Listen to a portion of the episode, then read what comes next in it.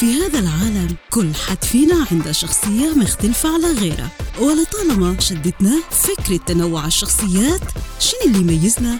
علاش في ناس تتصرف بطريقة معينة في مواقف معينة؟ وكيف نقدروا نكتشفوا أنفسنا؟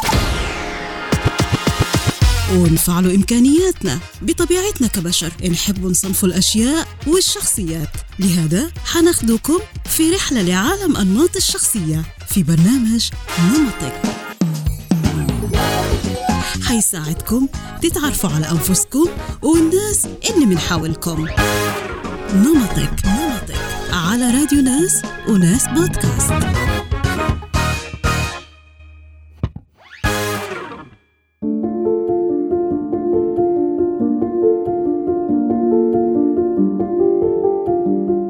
أهلا وسهلا بكم في حلقة جديدة من نمطك. نمط حلقتنا لليوم هو ESFP يعرف بالمؤدي أو المسلي. من اسمه شخصيته. مؤدية شخصية مرحة. يحب الناس والتواجد حواليه للهالة الإيجابية والمليئة بالطاقة اللي تلفها.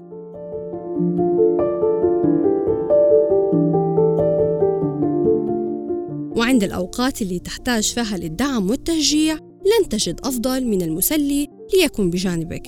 وكالعادة سنتناول وظائف إدراكية للتعرف على الكيفية التي يعمل بها عقله ويفكر من خلالها.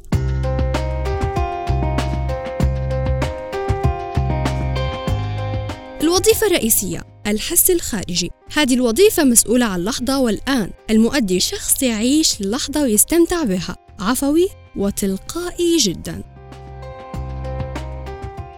ما يخلي شيء في خاطره ولو خطر في باله الذهاب لمكان ما أو فعل شيء ما سيفعله دون الكثير من التفكير في الغالب.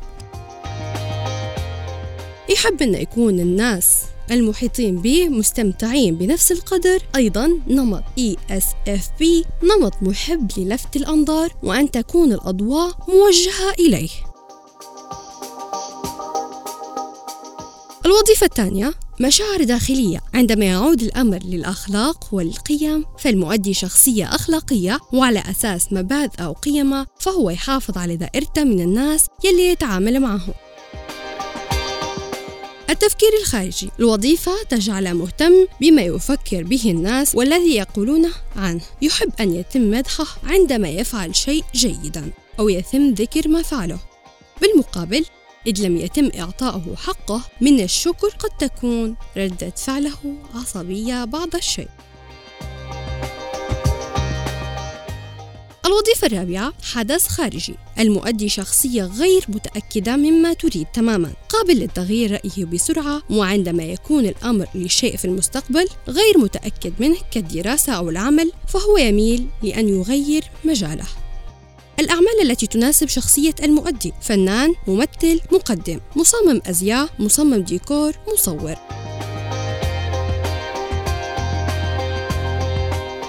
شخصيات مشهورة تعرف بأنها ESFP مارلين مونرو جاستن بيبر. نمط شخصية المؤدي قد يكون فوضوي وغير مسؤول أحيانا. لأنه يهتم باللحظة دون التفكير بما يترتب عليها في المستقبل إلا أنه شخصية يحب الناس والتواجد حوله وقضاء الوقت معهم كونهم مرحين ومسليين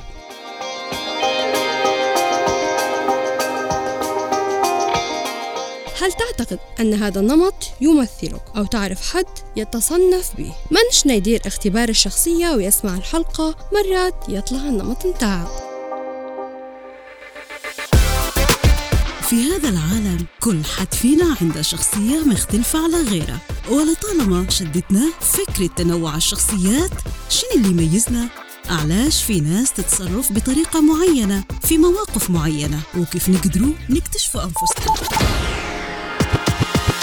ونفعلوا إمكانياتنا بطبيعتنا كبشر. نحب نصنف الأشياء والشخصيات. لهذا حناخدكم في رحلة لعالم أنماط الشخصية في برنامج نمطك.